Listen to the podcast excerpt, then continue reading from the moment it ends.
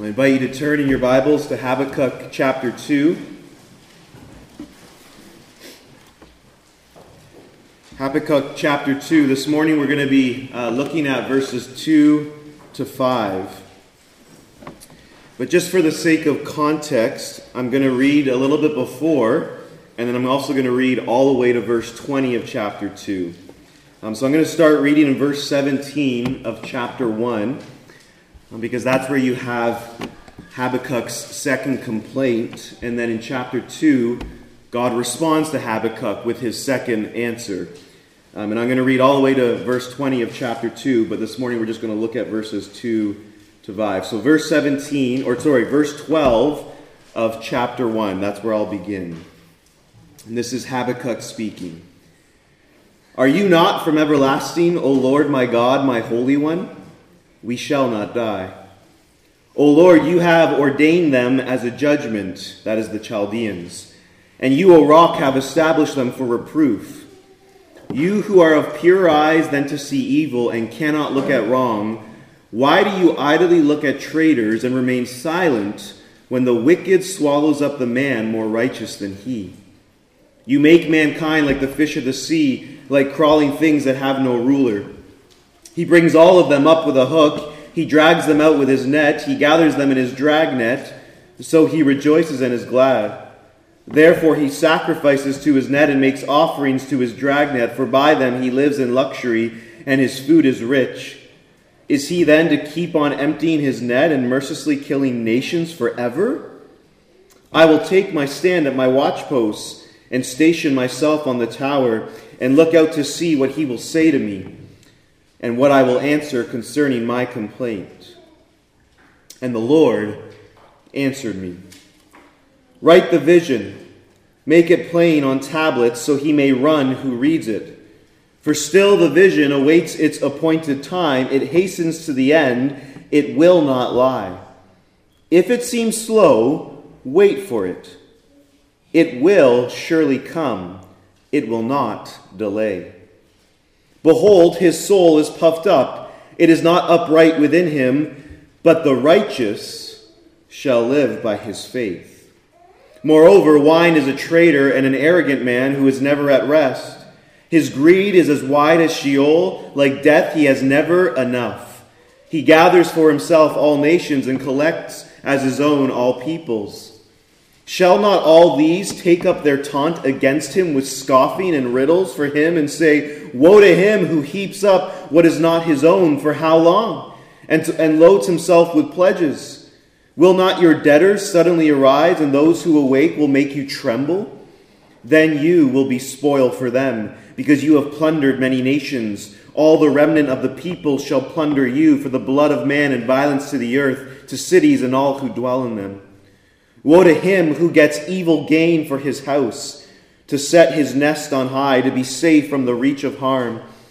You have devised shame for your house by cutting off many peoples. You have forfeited your life. For the stone will cry out from the wall, and the beam from the woodwork respond. Woe to him who builds a town with blood and founds a city on iniquity. Behold, is it not from the Lord of hosts? That peoples labor merely for fire and nations weary themselves for nothing? For the earth will be filled with the knowledge of the glory of the Lord as the waters cover the sea. Woe to him who makes his neighbors drink. You pour out your wrath and make them drunk in order to gaze at their nakedness. You will have your fill of shame instead of glory. Drink yourself and show your uncircumcision. The cup in the Lord's right hand will come around to you, and utter shame will come upon your glory. The violence done to Lebanon will overwhelm you, as, with, as will the destruction of the beasts that terrified them, for the blood of man and violence to the earth, to cities and all who dwell in them. What profit is an idol when its maker has shaped it? A metal image, a teacher of lies. For its maker trusts in his own creation when he makes speechless idols. Woe to him who says to a wooden thing, Awake, to a silent stone, Arise. Can this teach? Behold, it is overlaid with gold and silver, and there is no breath at all in it. But the Lord is in his holy temple. Let all the earth keep silence before him. Let's pray. Father, we thank you for your word. And we thank you for the book of Habakkuk that reminds us of just how small we are and how marvelous and glorious and powerful and majestic and sovereign you are, and also that you are a God who is just but also merciful. And I pray, Lord, that as we look at your word now, that you would give us understanding by the power of your Spirit, that you would move upon our hearts, and that by your Spirit you would produce, produce faith within us, cause us to experience the light of faith, and that for some of us today, today might be the beginning of what it means to walk by faith. Do this for the glory of your Son. In his name we pray. Amen. Amen.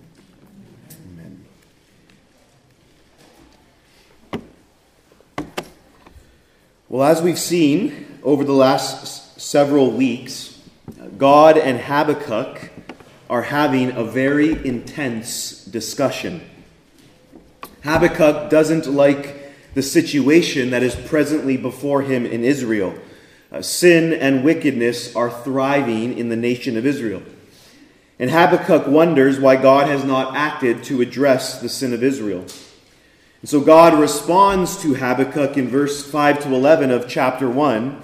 And in his response, he tells Habakkuk that he's going to raise up the Chaldeans, the Babylonians, to be his means of judgment against Israel for their sin. And of course, uh, Habakkuk, hoping to find relief from God's answer, is in fact more distraught than before. He's disturbed by God's decision to use a more wicked nation to judge Israel. And so we see his second complaint to God in verses 12 to 17 of chapter 1. Habakkuk isn't at peace with how God has chosen to address the sin of Israel. He's having a hard time reconciling the goodness of God with God's specific action at this very moment. And his main concern is in verse 13, where his objection is to the fact that God is allowing a more wicked people to swallow up a less wicked people. The wicked swallows up the man more righteous than he.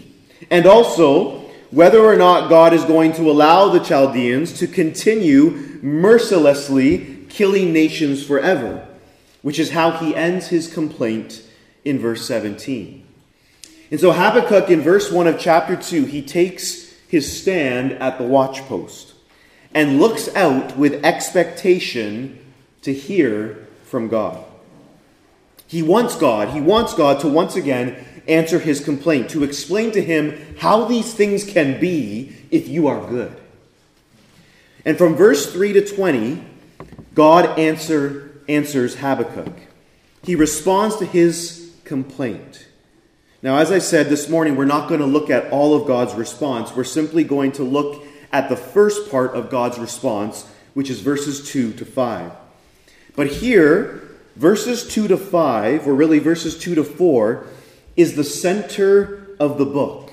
It's the center of the, of the book. In fact, what God specifically says in verse 4 is the most important statement in the book of Habakkuk. Because everything that God says he will do can be explained by verse 4. Everything that Habakkuk has complained to God about can be explained by verse 4. Also, verse 4 is one of the central themes in all of Scripture, beginning in Genesis and all the way through into the New Testament. And it's the statement, the righteous shall live by faith. So it's here in verses 2 to 5 of chapter 2 that I want to focus our attention this morning. This is the beginning of God's response to Habakkuk's second complaint. And the first thing we see is God commands Habakkuk to write his revelation down he instructs Habakkuk to write his revelation down. Look at verse 2. And the Lord answered me, Write the vision make it plain on tablets. God commands Habakkuk to write down the vision, the revelation that God is going to give him, and to make it plain on two tablets. What does that remind you of? Ten Commandments. Now, there's debate about what is specifically the vision or the revelation that God gave to Habakkuk, but most likely, the vision contains everything in the rest of the book pertaining to God's judgment against wickedness and the salvation of God for all who have faith. See, according to verse 2, why does God command Habakkuk to do this? Why does he command him to write down on two tablets what he's going to reveal to him? And the answer is so he may run who reads it. He may run who reads it. Habakkuk, I want you to write it down so that there's a record. So that when someone reads it, he may run. What's God talking about? Well, I think the idea is this everyone who reads the vision, the revelation that God has given through Habakkuk, now has a responsibility to herald the message of the vision to whomever they come into contact with. God intends for his message to be passed on. It begins with Habakkuk, but it doesn't end there. God instructs Habakkuk to write it down for the sake of others. This isn't only for Habakkuk, it's for the sake of others, and then those others are to pass on the message. And this is really no different for the Christian who has embraced the gospel today. The gospel message was handed down. That is handed down from the apostles, and it's been heralded by others, and those who are recipients of the message are called to run with it, to bring it to others. You see, if you've received the gospel of Jesus Christ, you are called to then herald that message in the capacity that God has given to you to run with the message. But there's also something really important for us to see here. God instructs Habakkuk to write down what God's going to reveal to him. And this is important. Right here, there's a claim being made that what Habakkuk writes has been given to him by God. That is, Habakkuk didn't create the vision, he received the vision. God revealed and spoke to Habakkuk the vision.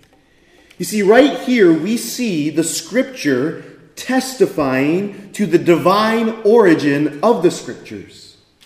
That's what these men wrote down. That what these men wrote down was from God.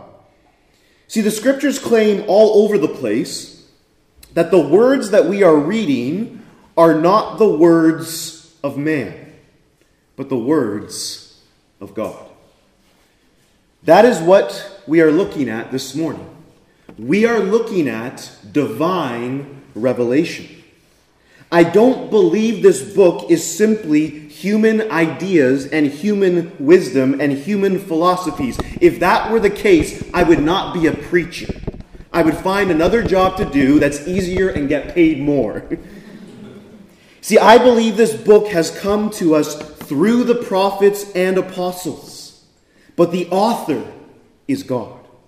God has spoken. And the New Testament authors saw the Old Testament, like the book of Habakkuk, as divine revelation. This is what Paul says when he opens his letter in Romans. Paul, a servant of Christ Jesus, called to be an apostle, set apart for the gospel of God, the good news of God. And then he says this about the good news, which he, that is God, promised beforehand. Beforehand. That, what is that? What does he mean by that? Beforehand, as in before I'm writing this letter. God promised this gospel beforehand. How did he promise it? Through his prophets in the Holy Scriptures. That's Paul's argument. Paul says the gospel that has been entrusted to him was promised by God beforehand through the prophets in the Holy Scriptures. And that means that if that's true, there is a weightiness to this. You did not just come here this morning to hear a man lecture his own ideas. You came to hear God speak through a very broken human vessel. And I realize that this claim is possibly one of the most criticized claims today in modern culture. See, if you were living um, pre Enlightenment, that is, uh, before the Enlightenment happened, which I actually think a better way to call the Enlightenment is the Dark Ages, but if you were living pre Enlightenment, the majority of the debates revolving around the Bible was the teachings of the Bible. In other words, people fundamentally were debating what the Bible taught, what was considered orthodoxy and what was considered heresy.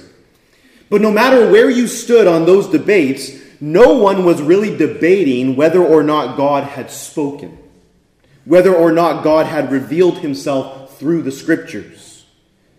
But post Enlightenment and into the 18th century, the fundamental debate came down to has God spoken at all? And we see that still playing out today in our society. To the point where there are many self identifying Christians who claim to follow Jesus but don't believe that the Bible is the authoritative Word of God, despite the fact it testifies about Jesus. They don't believe that the Scriptures are actually God's revealed Word. And to be honest with you, I just don't think it's possible to truly be a follower of Jesus and not believe the scriptures are of God, of which Jesus says, All the scriptures testify to me. Let me put it to you like this If I said I was a Muslim, but that I don't believe Muhammad is a prophet from God, and I doubt that the Quran is from God. Now, you might agree with those latter two statements, but if I don't believe those two claims while claiming to be a Muslim, you would probably think I'm not a Muslim, or at least I'm not a really good one. Do you see what I mean? We're told here that God has revealed to Habakkuk truth, and Habakkuk has written down that truth from God, and each of us have to decide whether that claim is true or not true, and how we ought to then respond to it. And here's what I know God looks for. In Isaiah 66 2, he says this, But this is the one to whom I will look. He who is humble and contrite in spirit and trembles at my word. Trembles at my word. So the first thing we see is that God, in his response to Habakkuk, has instructed him to write down the vision that God has given to him and to then have that message heralded because it's God's message. It's the most important message that human beings can hear because it comes from God. Secondly, God instructs Habakkuk to patiently wait for the revelation or the vision to be fulfilled. Look at verse 3. For still the vision awaits its appointed time. It hastens to the end. It will not lie. If it seems slow, wait for it. It will surely come. It will not delay. So God exhorts Habakkuk that if this vision that I've given you uh, seems to come slowly, wait for it. Wait for it.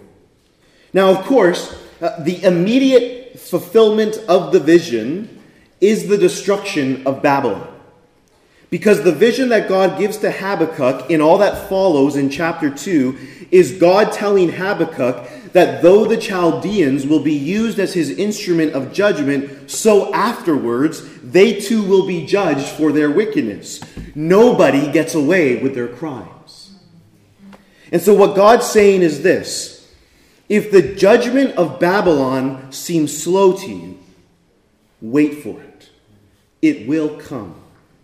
You see, before Babylon is judged for its sin, invasion, devastation, deportation, and slavery is going to come to Israel at the hands of the Babylonians.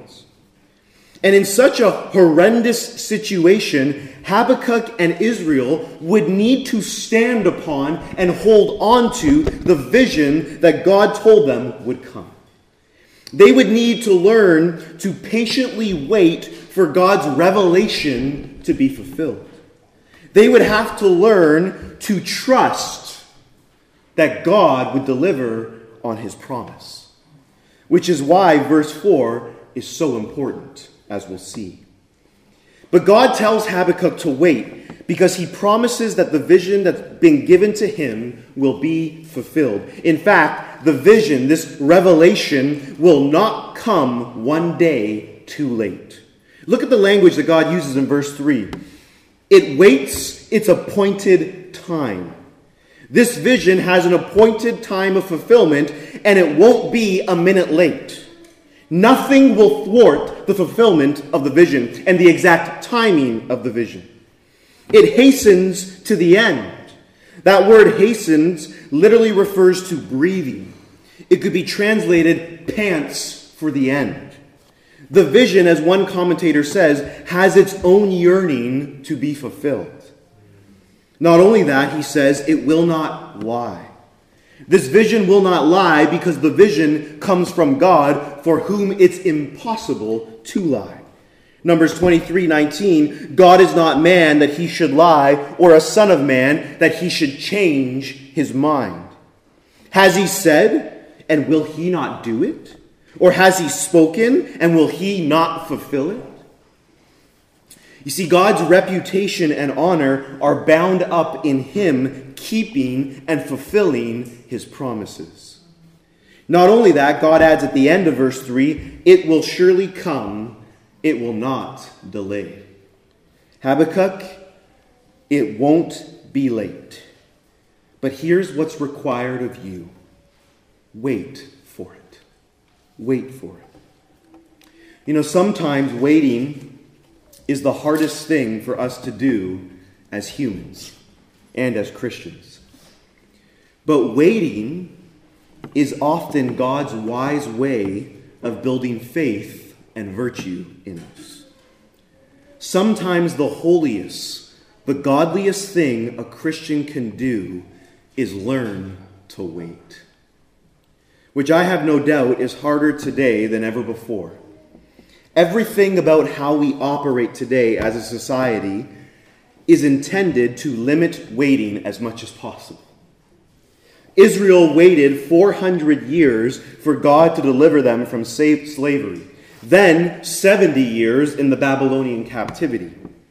We've experienced two years of COVID and government interference, and we couldn't take it. We don't like to wait. And so when God tells us to wait, it makes us very uncomfortable. But waiting can be God's chisel in sculpting us into the very image of Christ so long as we embrace it. You see, the immediate context makes clear that what God is telling Habakkuk to wait for is, of course, the end of Babylon's wickedness. In other words, God's telling Habakkuk to wait patiently for the destruction of the Babylonians so they can no longer inflict so much suffering, especially on Israel. But as we've seen before with prophecy in the scriptures, prophecy usually has a double meaning. That is, there's usually an immediate fulfillment, but it also points to a greater fulfillment. Prophecy can function like a mountain range. You see the first mountains, but, but there's other mountains behind the first mountains, and prophecy can operate like that. That is, there, there's, there's immediate fulfillment. The, the, the mountains you see at first, but then there's greater fulfillment of that same prophecy with the mountain range behind. You see, though God, in the immediate context, is speaking about his judgment against Babylon, there's also an allusion to the end of all things. The day in which Jesus Christ will return at the end of time and judge the nations in righteousness and establish goodness, peace, and true justice, and his people will be forever freed from the clutches of evil. 1 Corinthians 15 21 to 26, which is about the resurrection of the death, alludes to this. Paul says this For as by a man came death, that is, as by Adam came death, by a man, that is Jesus, has come also the resurrection of the dead. For as in Adam all die, so also in Christ shall all be made alive, but each in his own order, Christ the first, fruits of the resurrection. Then at his coming, those who belong to Christ. Then we read this Then comes the end. Then comes the end when he, Christ, delivers the kingdom to God the Father after destroying every rule and every authority and power. For he must reign until he has put all his enemies under his feet. That's the hope of the Christian. That one day Christ is going to come and hand the kingdom to his Father after destroying every rule and every authority and power, after putting all of his enemies and his people's enemies under his feet. You see, we could say that to be the people of God is to be a waiting people. Habakkuk and Israel were called to wait for God's deliverance from Babylonian oppression. Israel was called to wait 400 years for deliverance from Egypt. They were not only called to wait for that, but they were also called to wait for their Messiah, even though they rejected their Messiah. And as new covenant believers, we've been called to wait for Christ's return. We're called to wait until the vision hastens to the end, for it will come. And one day we will never have to wait again Wait for it, Habakkuk. Wait for it, O Christian. Thirdly, God instructs Habakkuk that the righteous by faith shall live. We now come to the key in the whole book. And really, this is one of the central themes in all the scriptures, which I already alluded to. It's here where God answers Habakkuk's complaint by laying before him two classes of people two classes of people. Look at verse 4. Behold, his soul is puffed up, it is not upright within him, but the righteous shall live by his faith. God tells Habakkuk to behold, behold, because what he is about to hear is foundational truth that can only be obtained by God revealing. Human reason alone cannot come to such a conclusion. It must be revealed by God. Now, the first clause in verse 4 is being contrasted with the second clause in verse 4. So the man whose soul is puffed up and is not upright within him is being contrasted to the righteous man who by faith lives. So we need to ask what does being puffed up mean? And what does it mean that his soul is not upright with him? And then what does it mean to live by faith? So the idea is this people who don't have a living relationship with God, that is, living by faith with God, are puffed up. More accurately, they are bloated. Bloated.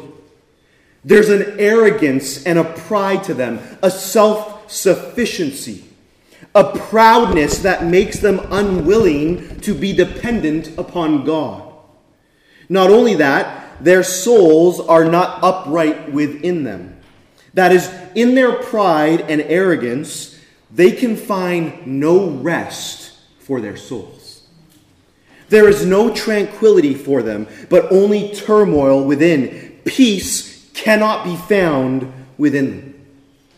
In other words, Here's what I think God is communicating to Habakkuk Habakkuk, though the wicked may live in luxury, as you alluded to in verse 16 of chapter 1, and though their food be rich, and though they rejoice and are glad in their wickedness, there is no peace for their souls. Their arrogance and pride make them forever restless. Not to mention, they fear that one day they will give an account for their sin, which is precisely what God promises in the following verses.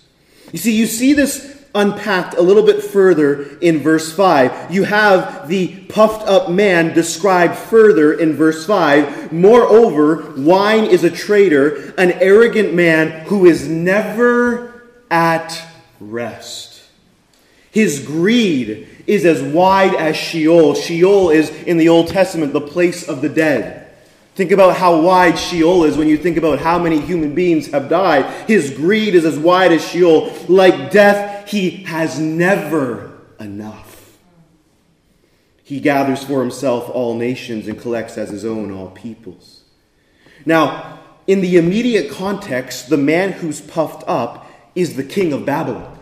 It's the nation of Babylon. But this is a foundational truth to describe all of humanity apart from God. There is no peace for the arrogant and wicked. Now, not only does God tell Habakkuk truly what's going on with the wicked, he also tells him truly what's going on with the righteous. Behold, his soul is puffed up, it is not upright with him, within him, but the righteous shall live by his faith. Now, within the context, this is God's answer to Habakkuk's dilemma that he expresses in verse 13 when the wicked swallows up the man more righteous than he. You know what God's saying? No, Habakkuk. That might appear so, but it's not true. The righteous are not swallowed up by the wicked, the righteous by faith live. See, there are a few things that we need to see here. The first is this In the eyes of God, the righteous are those who believe, those who live by faith. That's precisely what's being articulated here. The righteous, according to God, are those who believe, trust, have faith in God and what He has said. See, the idea of righteousness in the Old Testament always has with it the idea of being right with God. Which means you might think, oh, I'm going to live a righteous life and I don't need God. But according to God, if you think you're living a righteous life, you're not. Because righteousness, according to God, is tied up with being right with God. Which means those who are right with God, righteous, are those who live by faith in God and what He has said. You See, in the immediate context, God has granted a vision to Habakkuk of the judgment he will bring to the Chaldeans in the future and ultimately deliver Israel from Babylonian oppression. But that event at that very moment hadn't happened yet. And so God is calling Habakkuk to believe that God will deliver on his promises. And the one who believes that God will deliver on his promises is the one who is right with God, righteous. See, in this context, faith is believing God's words before God's words are fulfilled.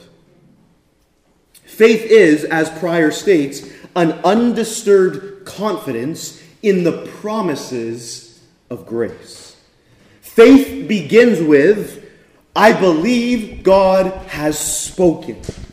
It grows to, I believe what God has spoken is true. And I have chosen to live in light of the belief.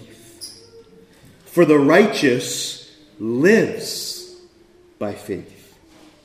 See, this is one of, one of the central teachings of the Christian faith. In fact, we see this with the father of our faith, Abraham. In Genesis 15 1 to 6, God comes to Abraham and speaks to him, and this is what we read. After these things, the word of the Lord came to Abram in a vision. I want you to notice that. The word of the Lord came to Abram. Fear not, Abram. I am your shield. Your reward shall be very great. But Abram said, O Lord God, what will you give me? For I continue childless, and the heir of my house is Eliezer of Damascus. And Abram said, Behold, you have given me no offspring, and a member of my household will be my heir. And behold, the word of the Lord came to him The man, this man shall not be your heir, your very own son shall be your heir. And he brought him outside and said, Look toward heaven and number the stars, if you are able to number them. Then God said to him, So shall your offspring be. And then we read this And he, that is Abraham, believed the Lord, and God counted it to him as righteousness. He believed the Lord, and God counted it to him as righteousness. So here's the situation Abraham is over 90 years old, he's almost 100. His wife is barren. But God tells him that he will give him an heir. It's humanly impossible for this to happen. But the word of the Lord came to Abraham and tells him that not only will he have an heir, but his offspring will number the stars. Now, at that very moment, none of that had happened. Abraham still had no heir, Sarah still was not pregnant. So when we're told that Abraham believed God, it means he put his trust in God's word, believing that God would deliver on what he promised. And because he believed God, God counted it to him as righteousness. See, the idea is this he was made right with God by believing. Was he made right with God by obeying God? No, by believing God. Now, we could say belief is a form of obedience, but the point is this it wasn't his works that made him right with God, it was his faith that made him right with God. Now, this statement by Habakkuk and also the one in Genesis is picked up in the New Testament to explain the gospel of Jesus Christ and how one is justified or made right with God, made righteous. So Romans 1, 16 to 17, I'm just going to use one example. There's, it's all over the New Testament, but Romans 1, 16 to 17, the Apostle Paul says this, For I am not ashamed of the gospel. That is the good news of Jesus Christ. That, that Jesus Christ, the, the Son of God, came into this world, clothed himself in humanity, and he died on the cross for the sins of the world. And that those who repent and believe upon him receive his righteousness because he took our sin. We call this the great exchange. Okay? That's the gospel. So Paul says, I'm not ashamed of the gospel, this good news. For it is the power of God for salvation. So this gospel is God's power for salvation. That is for people to be saved from their sins and made right with God. And then look at what he says to everyone who obeys. No, he doesn't say that. To everyone who believes. To the Jew first and also to the Greek. For in it, that is in the gospel, the righteousness of God is revealed. See, here's the, here's the idea, okay? There are two ways to think about life. One is you can strive to create your own righteousness before God and you shall fail. Or you can receive the righteousness of God. God gives you a righteousness. He counts to you a righteousness that is not your own. That's why theologians call this an alien righteousness that is given to us from Jesus Christ. He takes our sin and he gives us his righteousness. So, for in it, the righteousness of God is revealed from faith for faith. That is, from beginning with faith and ending in faith. And then he says this, as it is written, and he quotes Habakkuk, the righteous shall live by faith. In other words, according to the Apostle Paul and the rest of the scriptures, the righteous are those who have believed in the gospel of Jesus Christ for salvation. Just as Abraham and Habakkuk were called to believe what God said he would do, those who are saved by the gospel of Jesus Christ are those who believe that what God has said pertaining to Jesus Christ is true and they bank their life on it. In the eyes of God, the righteous are those who believe. Secondly, I want you to notice that God does not contrast those who have faith and those who don't have faith. He doesn't contrast that. God doesn't say to Habakkuk, those who have faith are righteous, and those who don't have faith are not righteous, though that is true in God's eyes. He doesn't contrast belief versus unbelief. What does he contrast? He contrasts faith versus pride. He contrasts the one whose soul is puffed up with the one who lives by faith, which means one's refusal to believe is rooted in pride, and one's willingness to believe is rooted in being humbled. Faith begins with a humbling of oneself before God. Habakkuk, will you humble yourself before me and believe my words, trust what I have said?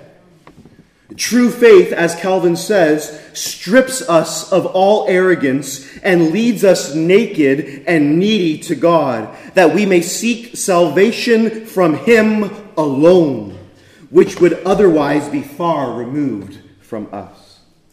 You see, in the eyes of God, there are two kinds of people, two classes of people. There are those who, in their pride and arrogance, say they don't need God nor his salvation revealed in Jesus. And then there are those who acknowledge that they have no hope apart from God and come before God, trusting that he alone can deliver through Jesus. As Calvin so eloquently says, for all the unbelieving try to fortify themselves, and thus they strengthen themselves, thinking that anything in which they trust is sufficient for them.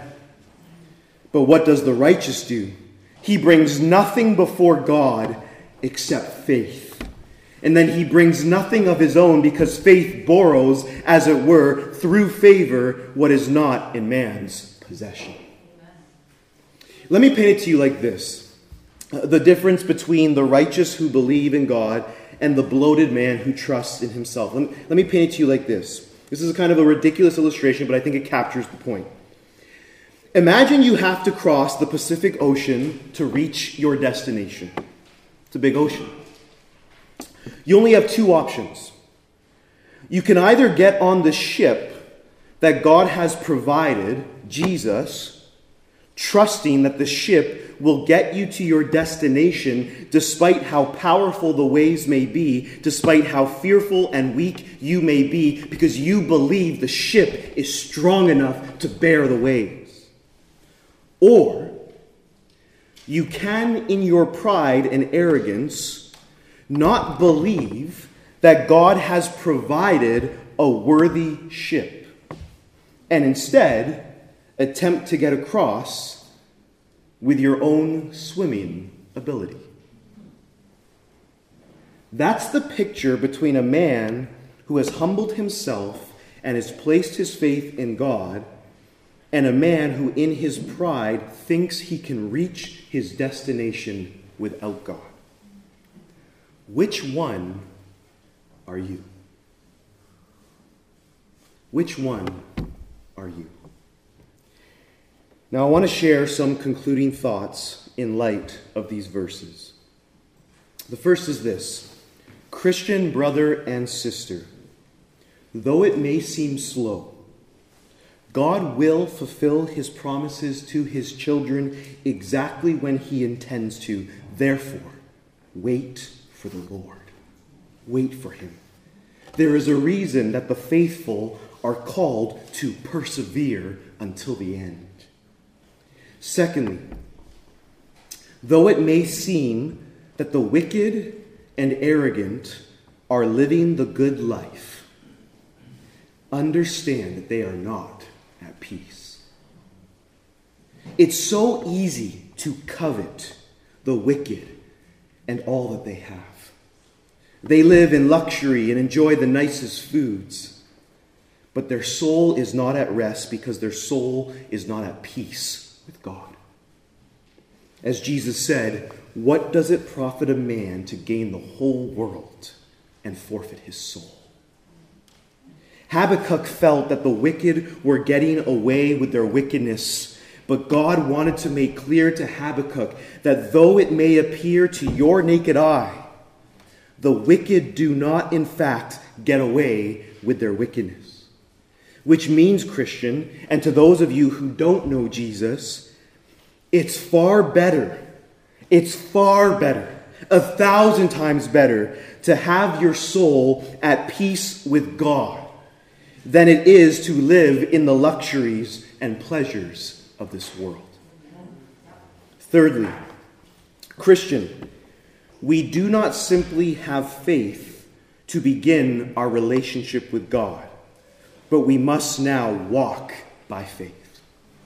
The Christian life is one of growing in faith, trust, belief in what God has revealed which means, Christian, by the Spirit of God, you have a responsibility to deepen and strengthen the faith that God has given to you.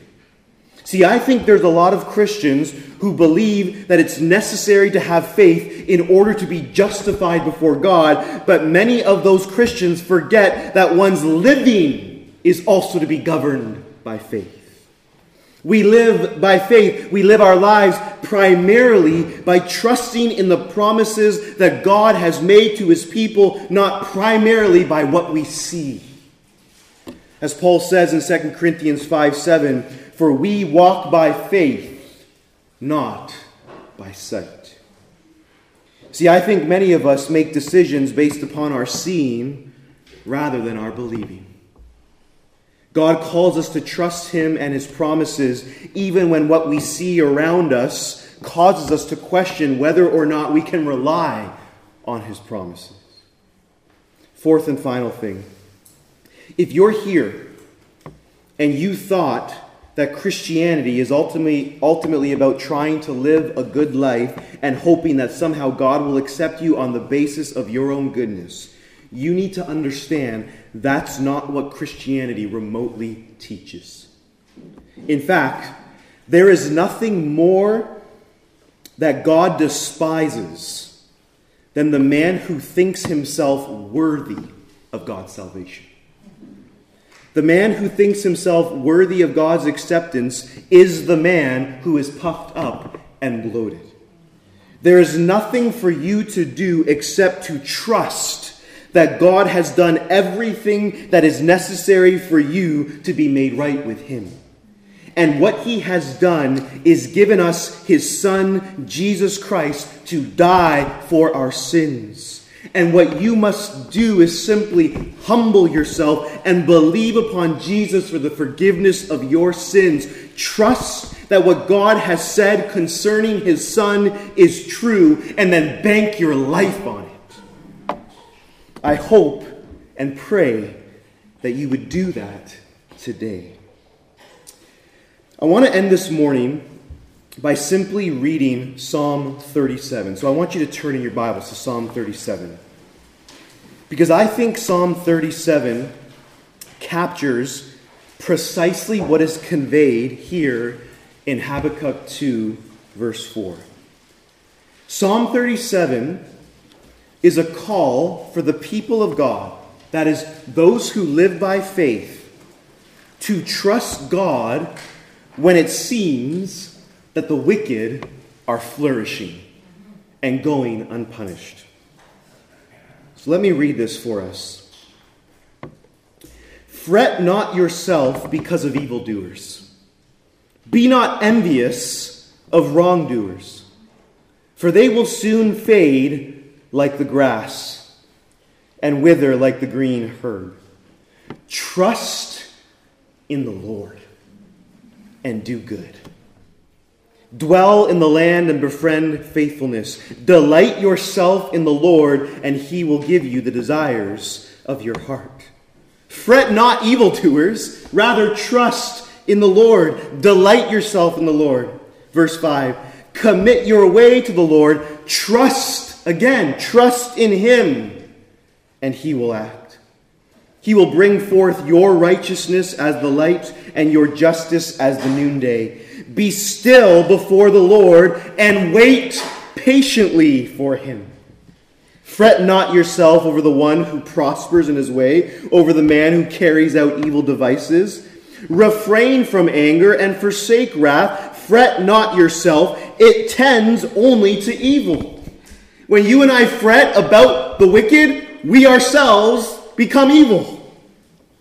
For the evildoers shall be cut off. Verse 9. But those who wait for the Lord shall inherit the land. In just a little while, the wicked will be no more. Though you look carefully at his place, he will not be there.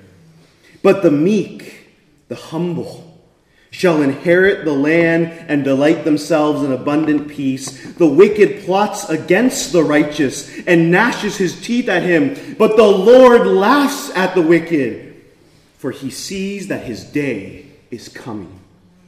The wicked draw the sword and bend their bows to bring down the poor and needy, to slay those whose way is upright. Their sword shall enter their own heart, and their bows shall be broken. Better is the little that the righteous has than the abundance of many wicked. For the arms of the wicked shall be broken, but the Lord upholds the righteous. The Lord knows the days of the blameless, and their heritage will remain forever. They are not put to shame in evil times. In the days of famine, they have abundance, but the wicked will perish. The enemies of the Lord are like the glory of the pastures. They vanish like smoke, they vanish away. The wicked borrows but does not pay back, but the righteous is generous and gives. For those blessed by the Lord shall inherit the land, but those cursed by him shall be cut off.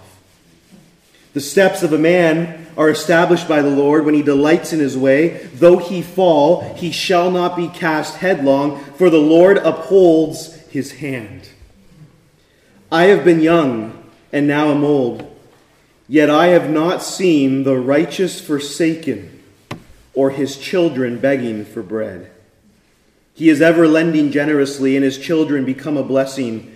Turn away from evil and do good, so shall you dwell forever. For the Lord loves justice. He will not forsake his saints.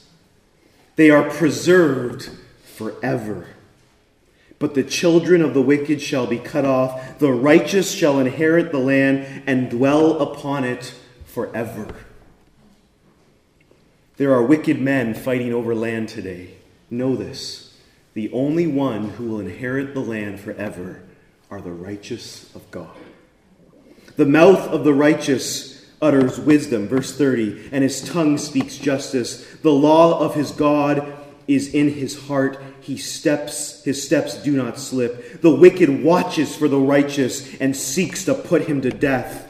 The lord will not abandon him to his power or let him be condemned when he is brought to trial. Wait for the lord. There it is again. Wait.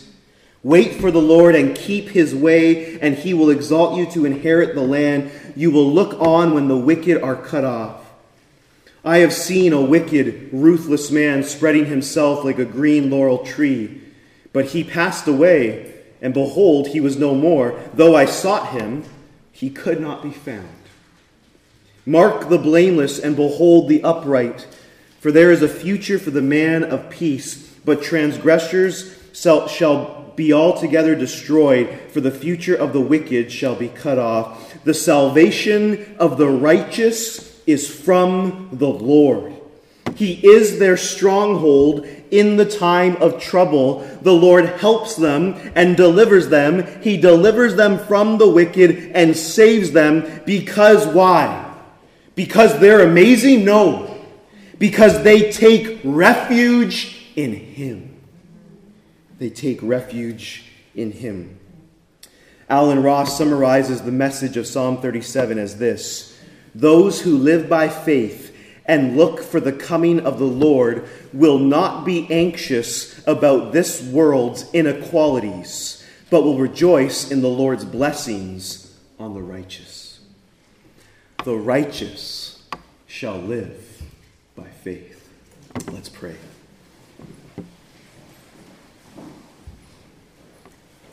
Father, for those who are here this morning who have no faith, grant them the gift of faith,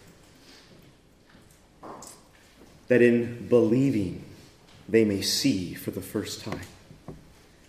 And for those of us, Lord, who have already experienced your gift of faith, help us, help us to walk by faith and not by sight, and to keep our eyes on the coming of our Lord Jesus. We pray this in Christ's name. Amen.